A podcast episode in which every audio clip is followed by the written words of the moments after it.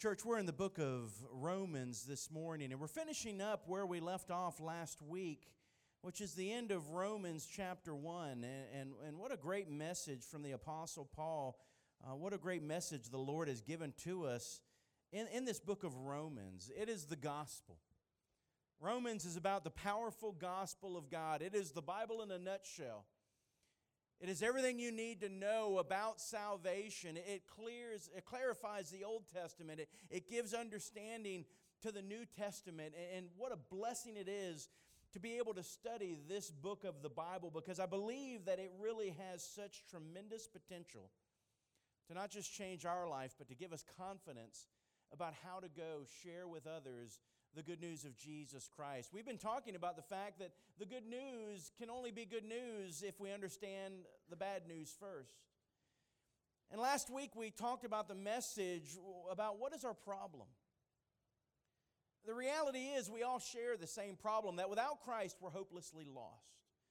Without Christ, what the Word of God teaches us, what the Word of God tells us, is that because of ungodliness, because of unrighteousness, because we hear the truth of God, we know the truth of God, yet we try to suppress or push down the truth of God, the Word of God tells us that we are under the wrath of God, that the wrath of God is being poured out upon humanity. And without Jesus Christ, He's going to make the case a little bit later on in chapter 3 that we are all, all of us, under the condemnation of God.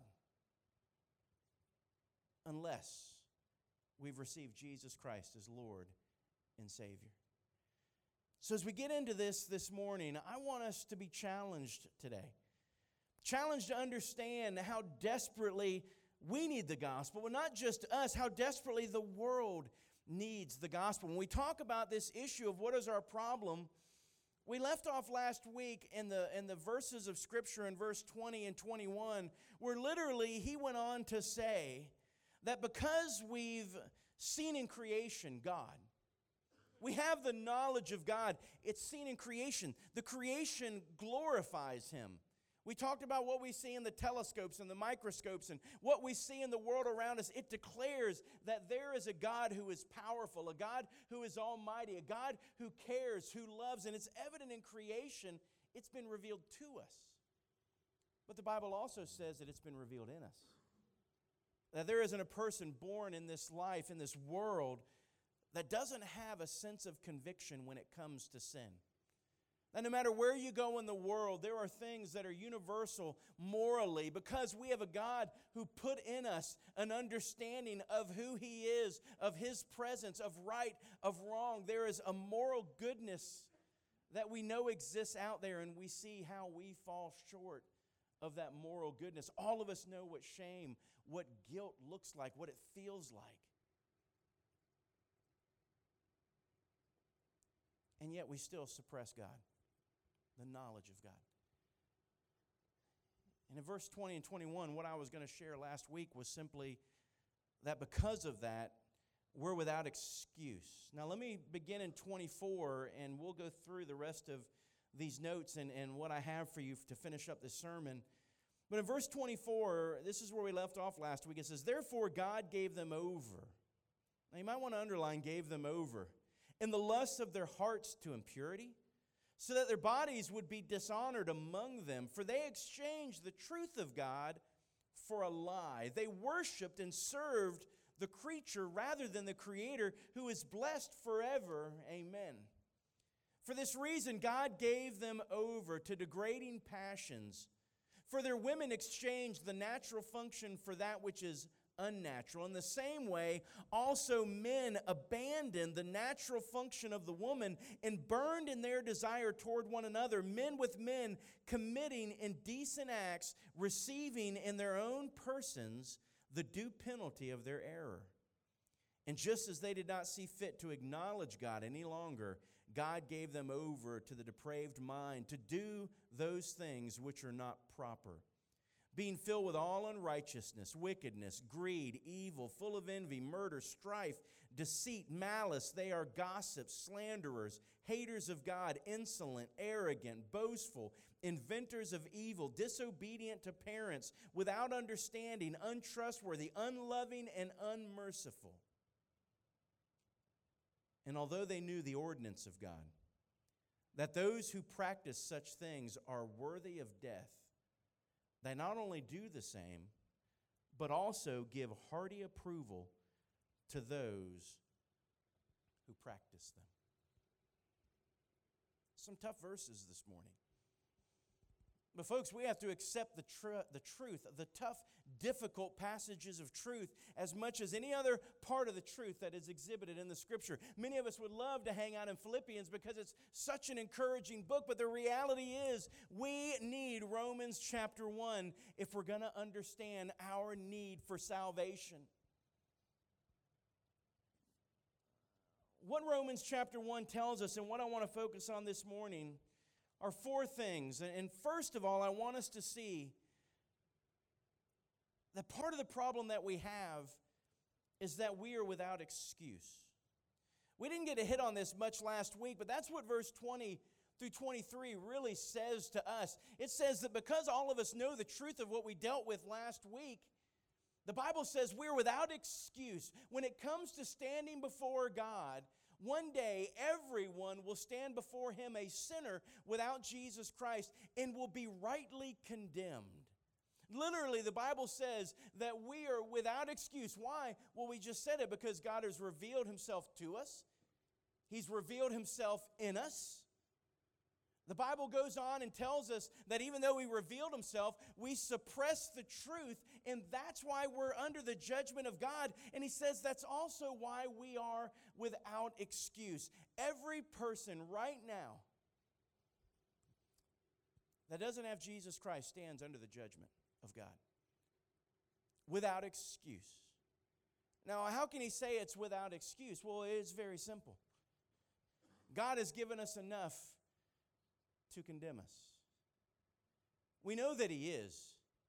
We know that He's good and kind. We know that He's moral. We know, listen, we talked last week that it shows itself in just a few ways. Either we are atheists or agnostic, meaning we don't believe there's a God, or, or maybe we've chosen to try to say that, well, God exists, but He has nothing to do with us. He just wound us up and let us go. We don't have to give an account to Him one day.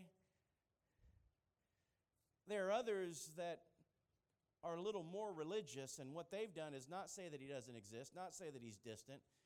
What they say that he exists, but then they try to make him what they want him to be. We make an idol out of God. And we want a God we can control. We want a God that we can manipulate, that we want to accept the truths that we like and reject the truths that we don't like. And he says that every one of us have done it to the point that now we are without excuse before God. What that means is that if we don't get the gospel to the ends of the earth, people all over this world will die in their sins. Literally, go to the end in verse 32. What does it say? They are receiving to themselves what they know they deserve death. And we're going to define death in a minute. It's not what you think.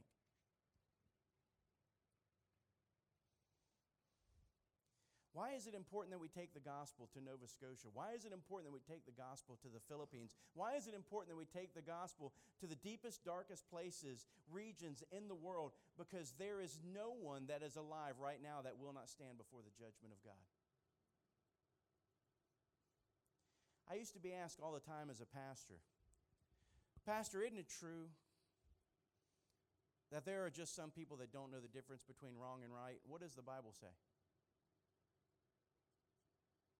It says they know, but they ignore it. They know, but they suppress it. You telling me there's a person alive that doesn't know that stealing's wrong? In any culture, and yet they steal.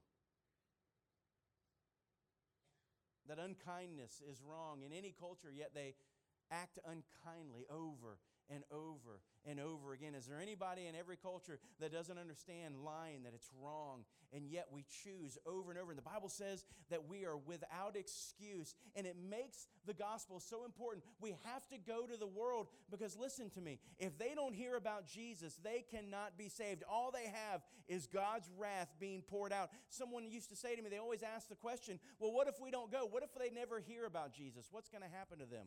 Church, what's going to happen? They're going to die in their sins.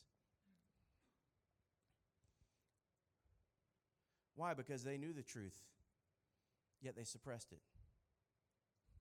They knew what was right, yet they did what was wrong. If ignorance could save people, I would change my strategy for how we could win the world and see everyone saved. You know what it would be? Close the doors of this building.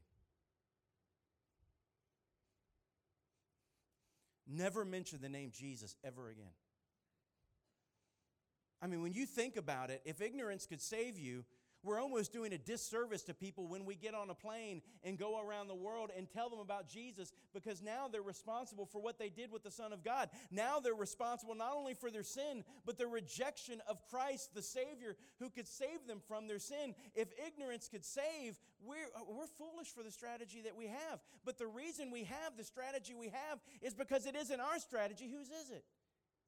It's God's because what does God know? That unless they hear the gospel, unless someone goes and preaches to them, unless someone has the courage to leave what is comfortable to them to go around the world to share with them the gospel truth, people will die in their sins because every person, according to the word of God, is without excuse. And if you're just hoping, that somewhere out there there are people that just aren't guilty because they don't know the Bible. They don't know the truth. They were born Muslim. They were born Hindu. They were born atheist. They were born. You have to wrestle with what God's word says. Let it motivate you. That they are without excuse. And because they're without excuse, that leads us to the second thing. That means that all of us that are without excuse, we're facing God's judgment. So, the people that are facing God's judgment, you know what they're actually facing? They're facing death, but it's not what you're thinking. Because in reality, how many of us die? Yeah, last time I looked, it's a 100%. One to one ratio, right? We all, if we were born, we're going to what? We're going to die. So it has to mean more than just physical death. What the Bible means when it says that we are getting death, understand that death it's synonymous with a word that you know, but you don't always equate the two. It's separation. Death means separation. If you've ever had a loved one, let's say you knew they were a believer in Jesus Christ, they followed Christ, you were as confident as anything in the world that they knew, loved, followed, worshiped, obeyed, served Jesus Christ, and that by faith, they trusted in him for their salvation. That person can die. Let's say they had cancer. They were struggling. And even though in your heart you say, they're in a better place, right? They're with Jesus. They've died, and, and, and yet at least they're not struggling with cancer. They're healed, they're whole. We, we know all of those things, but yet we go to a funeral, and what do we still do? We cry and we weep. Why do we do that if we know the other to be true? Because the cruelest part of death is that it really is a separation. It means I can't hold them anymore. It means I can't talk to them anymore. I don't get to hear their encouragement. I, I, don't get to sense and understand their love in the way that I could if they were right there telling me and saying it to me. And now death has taken them from me, and there is this separation that just crushes us. That's what Jesus means. That's what God meant when He said, that the wage of sin is death. That what it costs you is separation from the God who loves you, who created you, who has purposed things for you. And when you think about who God is, He is the source of life. If you are cut off and separated from God, understand that means you are separated from the very source of life. When the Bible says that God is love and you, because of sin, become separated from Him, you start to accept things that you call love that aren't love at all because you know you have this desperate need for love, but you're cut off from the one who is love. Does that make sense? The one who is peace. You look for peace all over the world, but because you're separated from God, the only real source of peace is God Himself. And without Him, you look and you search in vain. And that's death. And that's hell. Even more than the fire and all the things that we use to describe hell, understand that hell is hell because the only relationship you have with God there is where forever His wrath is poured out on you. Some people say, well, God isn't in hell. No, listen, God is everywhere. Right? He's omnipresent, right? What does that mean? He's everywhere. Don't think that, that there's no concept or understanding of God in hell. No, the reality is you have full understanding of who He was and who He is, but you rejected Him, and now you don't know Him as Savior. You don't know Him as King. You don't know Him as Lord in the sense that you have this loving relationship with Him. Now all you know is His judgment when you could have His blessing.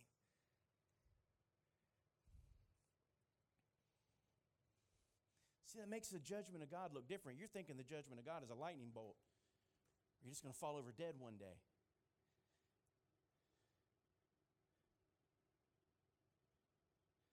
Without Christ, we're dying every day and we're living a hell and a death.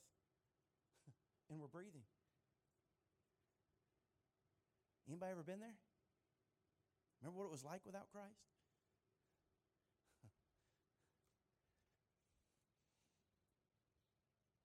It means spiritual death, separation from God. And because of that separation from God that even exists in this life, I want you to understand that he talks about in verse 24 and following the first wave of God's judgment. What is the first wave? How do we begin to feel God's judgment? Again, thank God he doesn't just hit us with lightning bolts or we'd all just be dead and we'd have no hope. But you know what the Bible says that his first wave of judgment with people, it's very subtle, and most of us don't even realize he's done it. He gives us what we ask for. Most of you never thought of God, God's judgment that way.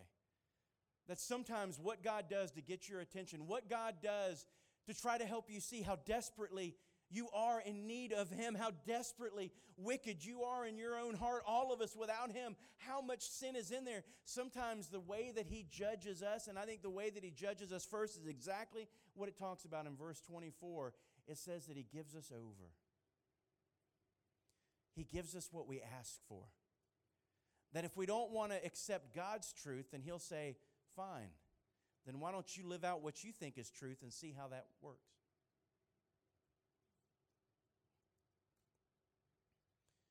You don't believe me, then what do you do in the Bible when you see the people of God wanting a king? Remember? God looked right at them and said, Here is the truth, people. You don't need a king. Why?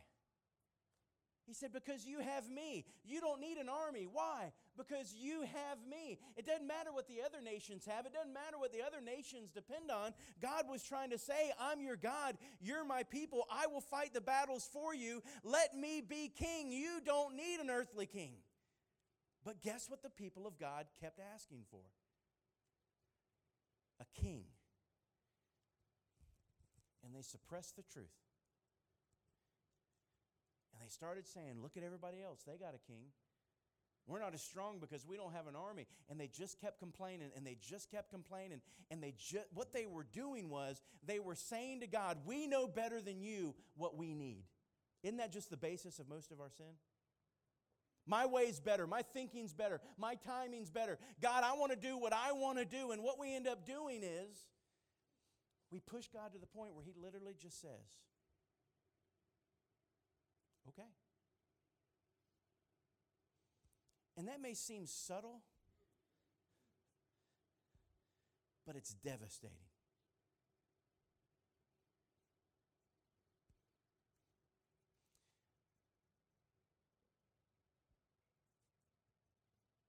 It's no small thing when he says, therefore, because they're suppressing and all these other things, he says, God gives them over to their own lusts of their hearts, to impurity, so that their bodies would be dishonored. It says that basically they're not going to glorify me, so they're going to try to glorify themselves.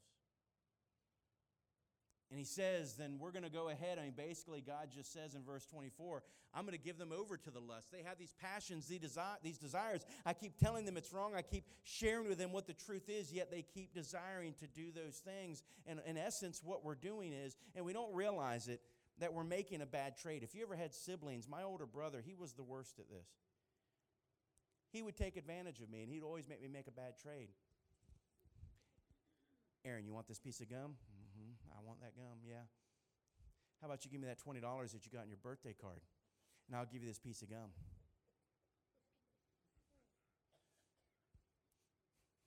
Okay. And it was a sorry piece of gum that lasted about two minutes. And guess what I knew? I just made a bad trade. See, most of us, that's what we're doing in this life. We're making a series of bad trades.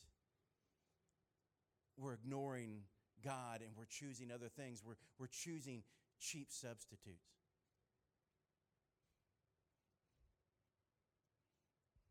And it's destroying us.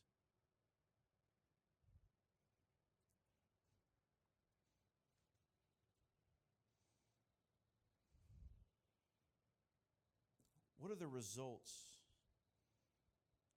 of his judgment being played out in human history? You see, because we know we're without excuse and that we're facing God's judgment, which is separation. And he begins that judging by saying, if you want it, then have your own way. If you're going to reject me, then, then fine, choose the course that you're choosing.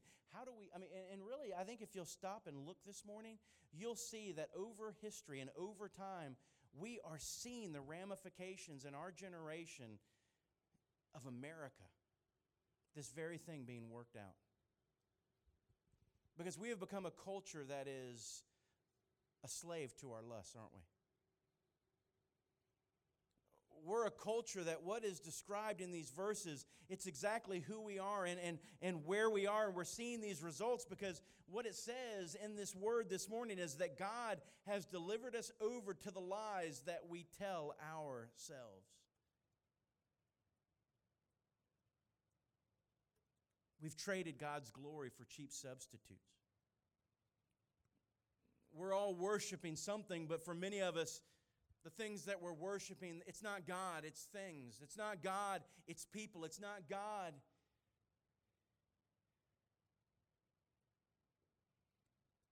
And we can't figure out why our lives are so upside down. And we say, well, I go to church and I go to Sunday school and I do this and I do that. Listen, you can do all those things and still every Monday through Saturday be substituting other things for the only thing that God can give you. You're looking for love, right, in all the wrong places. You're looking for hope in a person because they've become God to you. And you wouldn't say it and you don't even think of it in terms like that. But the truth is, we put so much weight in relationships, we say, I can't live without them, right? And they take on this godlike position in our life. It can be children, it can be a spouse, it can be a job.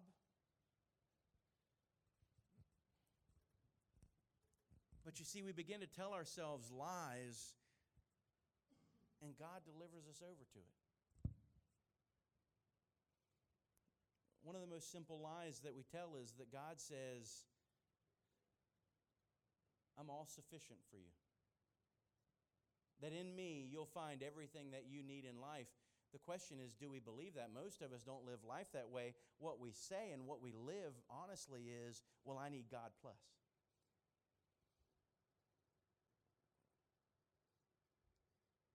Is there anything in your life that if you lost, you would feel like life wasn't worth living? You come to grips with the fact that Jesus is enough? Doesn't mean it doesn't hurt. It doesn't mean that we don't suffer. But is all our hope found in the wrong thing? Are we careful to not lie to ourselves?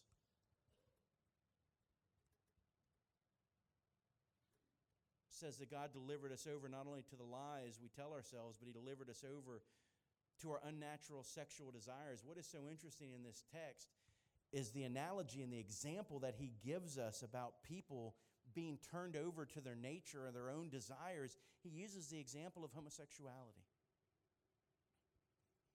And the reason that he uses the example of homosexuality is because he's saying at the core foundation of who we are, when you go back to the very beginning, the most simple thing that God told us in the garden, that God declared, was it said that he created all the animals, right? And all the trees and the clouds and the, the mountains, and he created everything. And then the crown of his creation was what? It was us. Created in the image of God. And the Word of God simply states plainly, plainly, there, there's no ambiguity, there's no debate, there's no argument. He said that when he created man, he created them both what? Male, female.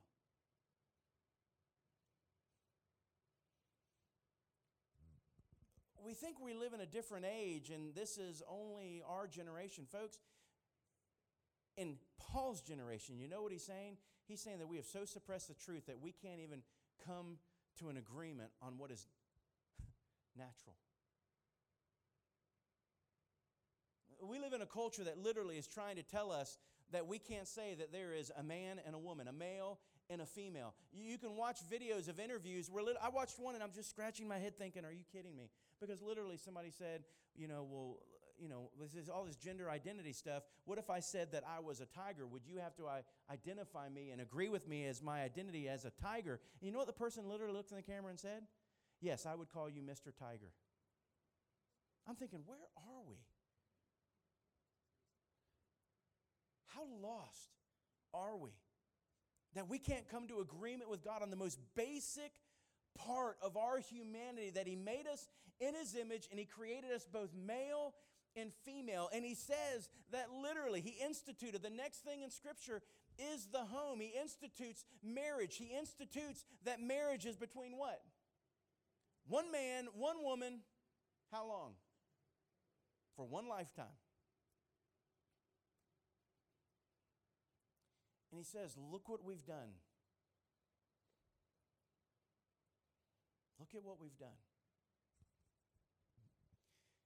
You see, it's about sexual sin, not just homosexuality. Now, folks, I, the one thing I don't want us to do as a church, I don't ever want us to minimize homosexuality. We want to just say, well, it's, it's no different than any other sin. No, no, no. It, listen, the penalty of it is no different than any other sin. But, folks, let's think for a minute. Don't different sins warrant a quicker reaction? When you got your kids, right? If your kid forgets to take out the trash, is that going to get a different reaction than if they cuss at you? I'm, right?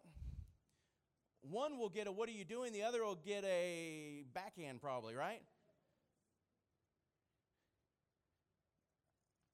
There's a lot of things my kids can do. I'm not going to lose my cool, but there are some things they can do that I'm absolutely going to lose my cool because of the seriousness of the nature of the sin, the sins of sexual impurity, homosexuality. But listen, before you pick on that, let me say fornication. Sex outside of marriage is just as desperately wicked and against God as homosexuality. Your body is the temple of the Holy Spirit. No sin hits home closer than sexual sin.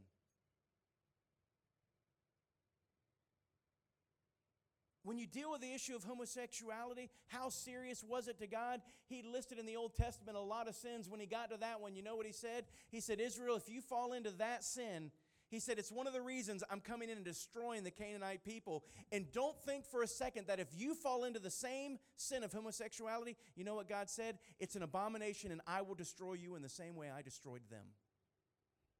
Let that sink in. In God's economy, sexual sin, be it adultery, bestiality, fornication, homosexuality. Do you understand the gravity? Why? Because he says, I'm turning you over to not only your own lusts, but he turns around and says your own unnatural desires. Because, folks, that's what these sexual sins are. He says they are against God, they are against nature. The very core of what we're supposed to be and who we are supposed to be. And you wipe out the whole beginning of what God intended with family, what God intended with male and female. It's the very first instructions that we were given about marriage and about purity. And do you see why the agenda today is as aggressive in that area as it is? Because if you take that away, what do we have left? Nothing. No nation will stand when the family is broken down to that degree. Do you think that somehow God's judgment won't fall upon the United States? Do you think we're too mighty to fall? Do you think that, I mean, are we so prideful that we think that we can continue to do things like abortion and allow things, all the stuff that we're seeing, the complete breakdown? I mean, we are saying to God, life doesn't even matter when we take the lives of our children. You want to get God angry in the Old Testament? Try child sacrifice.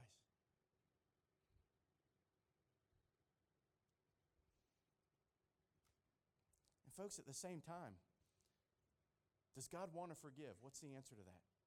Yes. Does He want to restore? What is the answer to that? Yes. But He wants us to see what is happening in our midst as a nation, as individuals, as families, as churches. We cannot continue to sit by and not find our voice with the truth.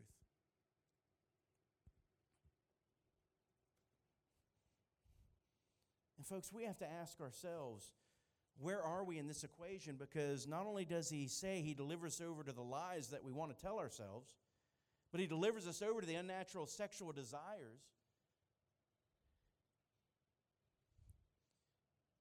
But thirdly, this, this hits all of us that he delivers us over to a corrupt, the translation that I read to you says depraved mind. The best way to translate that is worthless. When something is depraved, it's worthless. When something is, I mean, think about a computer that's been corrupted. What do you want to do with it? You just want to throw it away because it's corrupted. It's forgotten its purpose and its, its use, and it can't function anymore the way it was designed to function. And he says that, that literally, if we keep ignoring him, if we keep rejecting him, if we keep suppressing the truth, it says that he will literally turn you over to a depraved mind, a worthless mind. And what comes out of a worthless mind? Well, you're going to recognize ourselves in here. Now, some of them you're going to want to gravitate to the ones that aren't us. I want you to gravitate to the ones that are us. He says, just as they did not, in verse 28, see fit to acknowledge God any longer, he gave them over to depraved mind, to do things that are not proper. He says, we are filled with unrighteousness, we're filled with wickedness, we're filled with greed, we're filled with evil, we're full of envy, murder, strife. Strife is just fighting. Just being at odds with one another, right? Deceit, malice, they're gossips. See, most of us in this room, we want to say, well, gossiping is not a big deal. Listen, it, to the Lord, it's a big deal. Slanderers, to the Lord, it's a big deal. Do you know that the basis for the word devil, diabolos, do you know what it actually is? Slander. Why? Because that's what the devil is. He's a liar, isn't he? He's full of deceit. He's the father of lies. Literally, we're, no, we're, we're, we're never more like him than when we gossip and slander. People that God loves, that God died for, that God cares about, people made in his image, when we think so low of them that we feel the necessity to tear them down at every turn.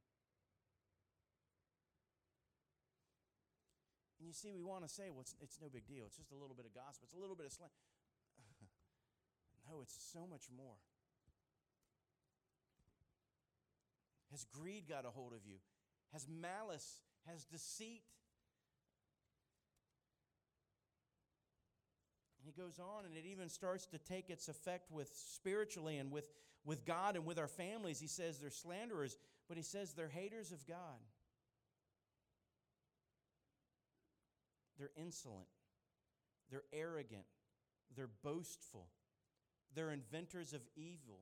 They're disobedient to parents. They don't understand. They're untrustworthy. They're unloving. They're unmerciful. You see, most of that is stuff that's lived out in our relationship between God and the people around us.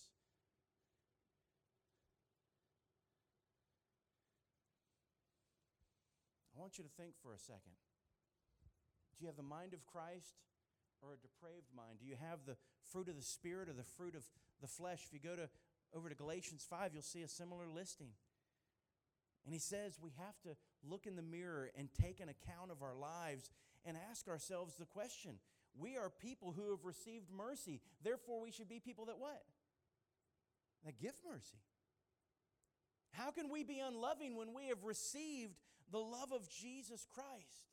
And it's been poured out on us. How can we not pour it out even to the extent of our enemies, much less our family and friends. And there are so many that may sit in the midst of churches in the shadows of steeples, and yet they can be the most unloving, unmerciful, greedy, selfish people.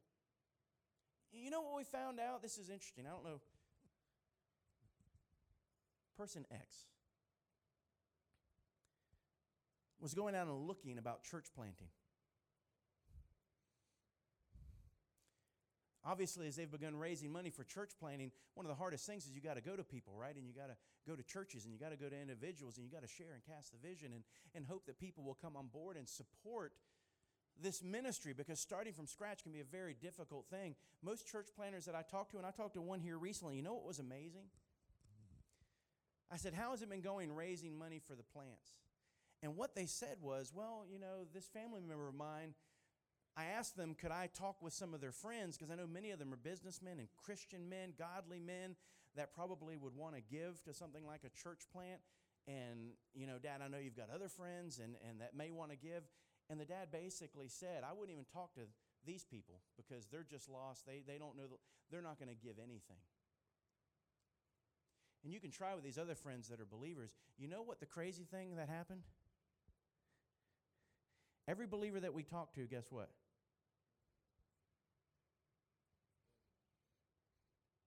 Guess who are the ones that gave generously? Now, isn't something wrong with that?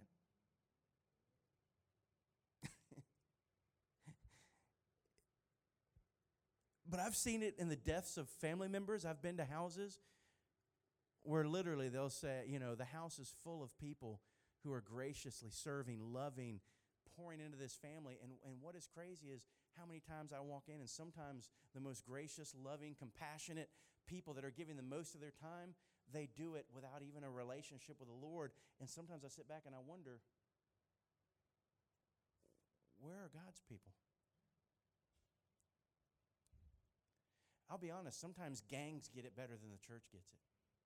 Let that sink in a second. Sometimes gangs get it better than the church gets it.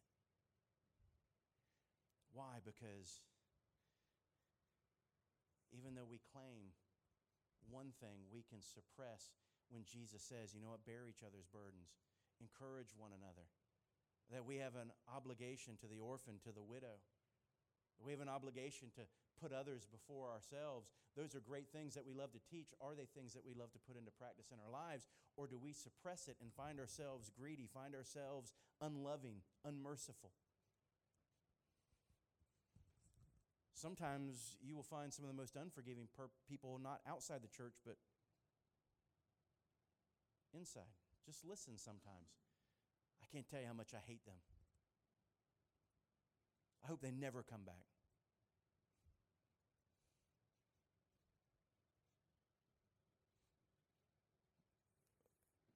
It's not just something we have to look out there. We've got to look in the mirror today. We've got to be sure that we haven't found ourselves in a place where God is turning us over to the desires of our calloused heart. Because that's a tough place to be. And I think if you look at our culture, you can see we are where we are because God has done exactly what He described right here. He turned us over to the lust of our hearts, He turned us over to unnatural desires, sexual desires, and He turned us over and gave us over to corrupt minds.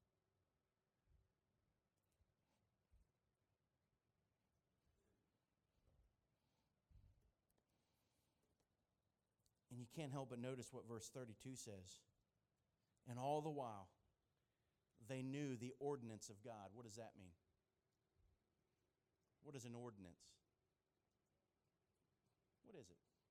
It's like a rule, right? It's the law. It's another word for the law. The law, the ordinances, the rules that God gave us. It says, even though we know what's right, we know the rule, we know the law, we know what God has spoken. That's what he's saying. Although they knew the ordinance of God, that those who practice such things, what are they worthy of? Death, separation. He says, but they not only do the same thing, so it says, even recognizing that it's wrong, they blow right by it. And not only do, they do it,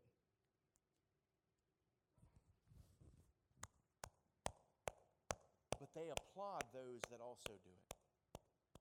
Folks, that there's no greater description for the culture that we live in today. We call wrong right and right wrong. And not only do we have to accept those statements, they expect us to what?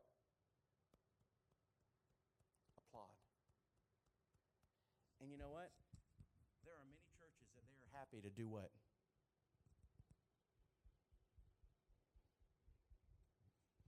You've been watching the news on the Methodist Church? That whole denomination is about to split wide open over the issue of sexual impurity and homosexuality. And, folks, it could just as easy happen to us. The more pressure they put on us, you realize they're going to probably try to pass laws that will say you cannot speak against homosexuality. If you do, we'll start with we're going to take away your tax exemption. But if you think that's where it's going to stop, you're not paying attention.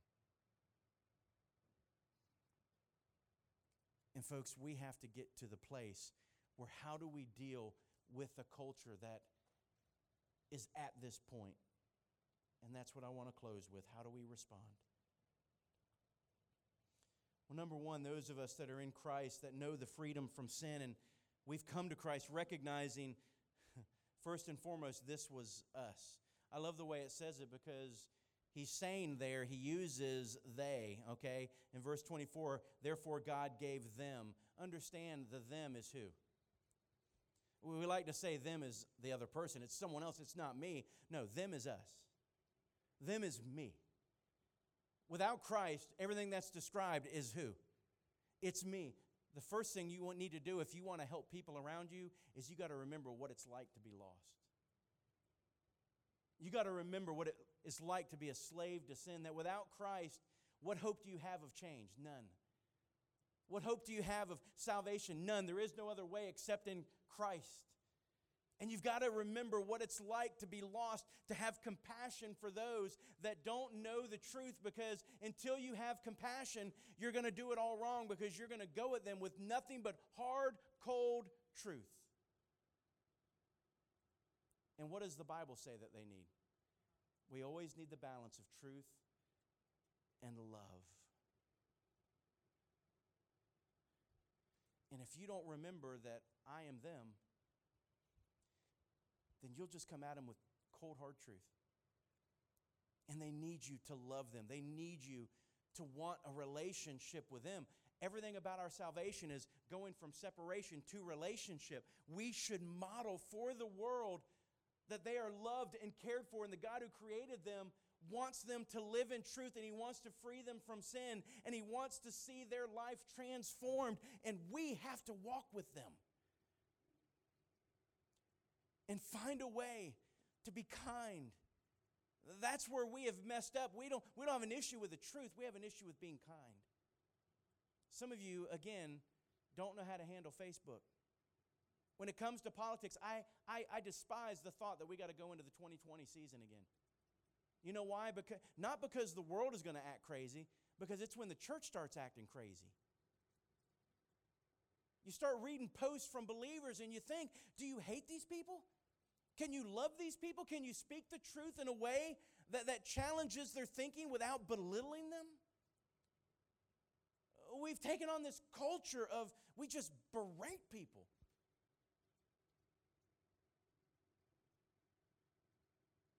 When are we going to learn to have compassion again?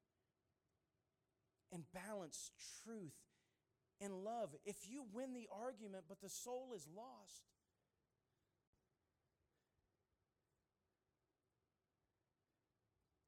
that's not a win.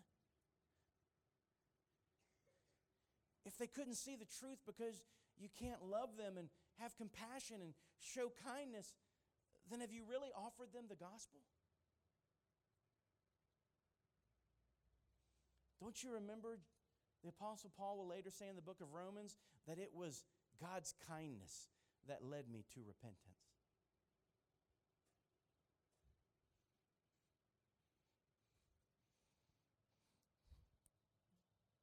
We must not cave on our position, but we must also act with compassion. I love the way Tim Keller said it. He said churches should feel more like a waiting room at a doctor's office and less like a waiting room at a job interview. People ought to be able to come into this place and not have to put on a facade or a show. They ought to be able to come in here just as they are, saying, I need Jesus. Will someone tell me the truth? Will someone help me and love me and meet me where I am and help me in this journey? It ought to look like an ER waiting room, not a waiting room for a job interview where they have to come in and tell us how they have it all together and they're afraid to be transparent and to show the hurt and the pain and the confusion because everybody's going to look down on them as if they're unworthy. Churches have got to learn to stand on truth but act with compassion. And lastly, as Kevin comes, we, we must welcome the broken. You see, that's what I want for this church is I want it to be a place where the broken are welcome, where the hurting are welcome. I want it to be said of this church the same thing that was said of Jesus.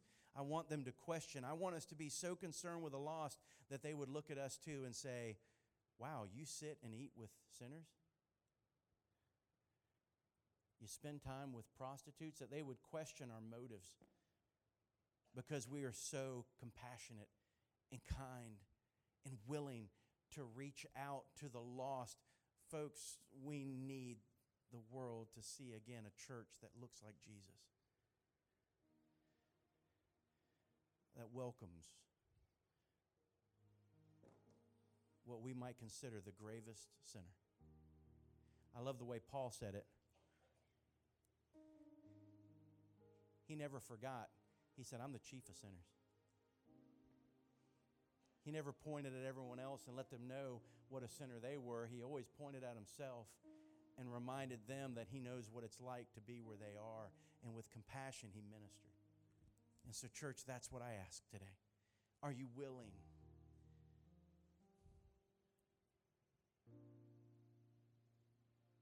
To love a broken world that's confused that's been turned over to its own desires and lusts? Are you willing to walk out into the byways with people of depraved minds that are struggling with all those things that we just read? Because you know that you have the cure. You know that you have hope. And you know that you have forgiveness, and they can find the same life that you found when you were them. Never forget how far Jesus has brought you.